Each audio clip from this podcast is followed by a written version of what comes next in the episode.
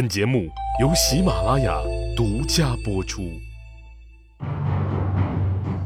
乱世图存，变法逆袭路，国运浮沉，君王一念间。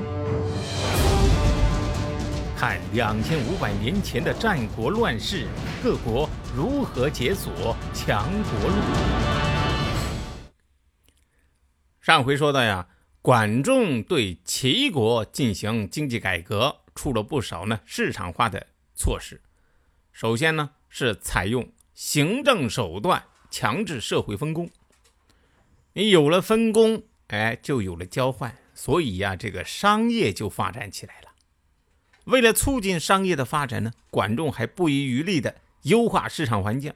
首先呢是不准重复征税，征于官者勿征于士，征于士者勿征于官。在这个关卡征了税的，到市场上啊就不要再征税了，反之亦然。税率呢则低到什么五十而取一，官赋呢是百取一，甚至有时候啊某些商品呢干脆就免税。这税一降啊，从业者的负担轻了，创业的热情是不是就是更足了啊？你看现在这个我们讲这个大众创业万众创新啊，中小企业减税免税，一些个体从业者甚至就直接国家就规定多少年不收税，这个就是为了鼓励大家的这个创业热情嘛。还有就是打造清廉高效的营商环境，立法禁止政府官员对工商业者吃拿卡要，特别是从其他国家跑过来的外商更加优待。这个细心到什么程度呢？一胜者有食，三胜者有除骄，五胜者有五养。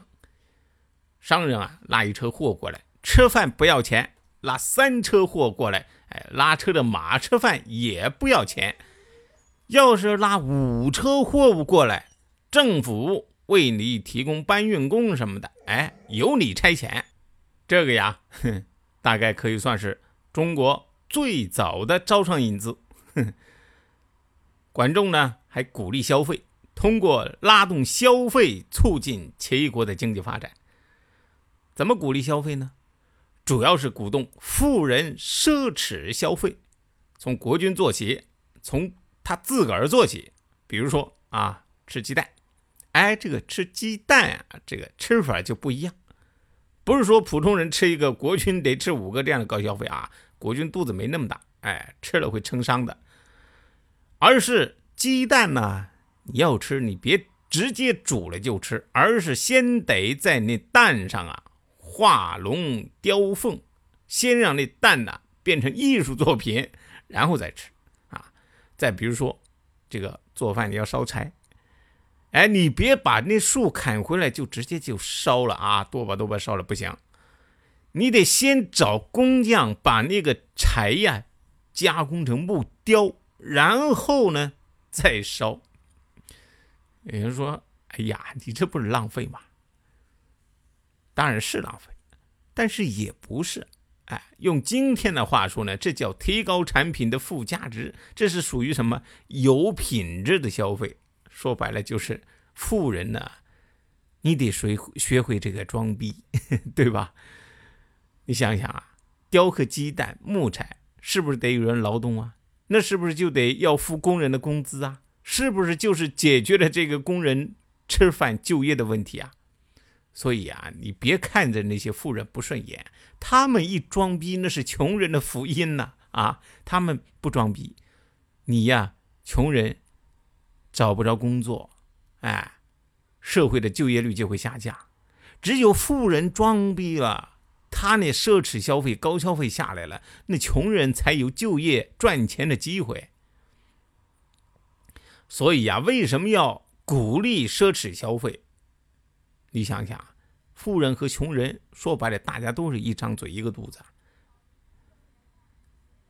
需求其实都是差不多的，无非呢就是衣食住行。你如果强调要搞节俭，哎，大家都穷的时候你可以啊，但是贫富不均的时候，你说让大家都节俭，无非就是让富人不要花钱少花钱嘛，你穷人反正没钱花，对吧？富人的钱花不出去，那你穷人到哪儿去赚钱呢？国家会直接印钞票发给穷人吗？不可能的，钱不是从天上掉下来的。我们来打个比方，假设一个富人的财富是一个穷人的五倍，但是呢，富人和穷人的肚子都差不多大，假如大家都是吃了一个鸡蛋就饱了，那么富人的钱肯定会大量积压嘛，对吧？积压在手里。但是假如我们通过奢侈消费让富人多花钱，让富人雇佣那个会刻鸡蛋的穷人来把这个鸡蛋呢雕成艺术品，于是这个鸡蛋的价格呢可以上涨五倍。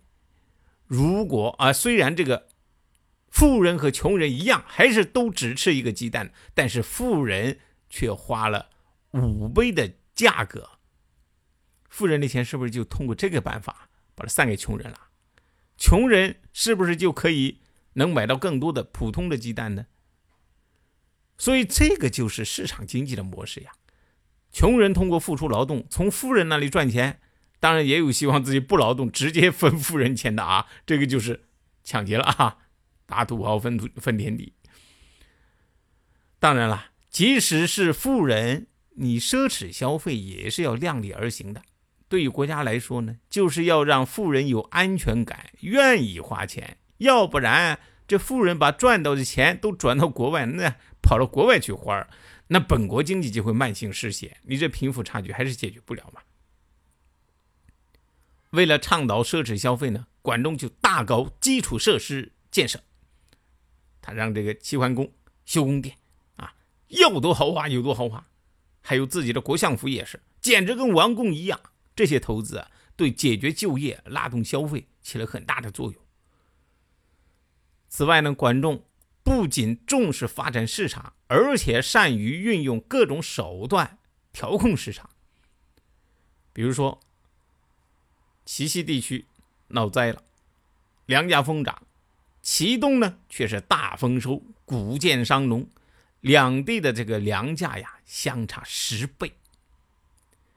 大家都是一筹莫展。管仲说：“这好办啊，你们都给我交税，每个人呢交税三十钱，但是呢要到市场上换成粮食交。齐西粮价贵，只要买一点点粮食就凑足了税钱；齐东的粮便宜，你得用十倍的粮食才能凑足税钱。政府呀没有多花一分钱，把齐东交上来的粮食运到了齐西。嘿，这下好了。”齐东粮食少了，价格上来了，再也不谷贱伤农了。齐西呢，市场上粮食多了，粮价自然就下降，哎，饥荒也就没了。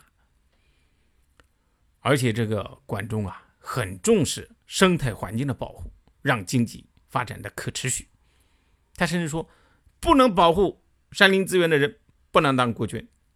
山林也好，河泽也好，要禁伐有时，就是说要定期封山育林，河湖呢也要设立禁捕期。但是管仲搞的呀，也不完全是市场经济，他呢也搞国有化。比如说，齐国靠海产盐，你说那是谁不要吃盐呢？盐从某种程度上说呀，当时可是齐国的特产，是个包赚不赔的买卖。对这个垄断行业呀，管仲搞国有化，由政府统购统销，还有那个铁都是属于战略性物资，搞这个官办民营啊，国家把铁矿承包给老百姓，双方按比例分成。这个盐铁国有的体制呀，就从管仲时代开始一直就延续下来了，直到现在我们还食盐专卖呢啊，因为这东西太赚钱了，而且几乎不需要动脑子，有资源就行。你说这等好事谁不爱呀？国家当然要抢着干了。而且这样做呀，有个好处，就是政府它不用向老百姓征税就可以富得流油，不像这个征税那样容易引起老百姓的对抗政府。所以呢，仅仅这两样盐和铁呀，就让齐国很快就富的钱呢花不完了，做啥事儿呢？都有了底气。管仲在齐国推行的这个市场化改革呀，让齐国的国库充盈，老百姓呢也富裕了，大家是安居乐业。那么接下来就是要向其他各国显示自己强大的力量。这个时候管仲的做法仍然是与众不同，他呀同样是借助于市场经济的力量。那么管仲是如何发挥市场作用，实现了齐国称霸的目的呢？且听下回分解。谁按下了礼崩乐坏的启动键？哪些小弟逆袭成带头大哥？哪些大哥被带进了坑？又有多少君王魂断强国路？西哥从《资治通鉴》《战国策》《史记》中筛出战国大事件，为您剖析国运密码，轻松厘清战国乱史。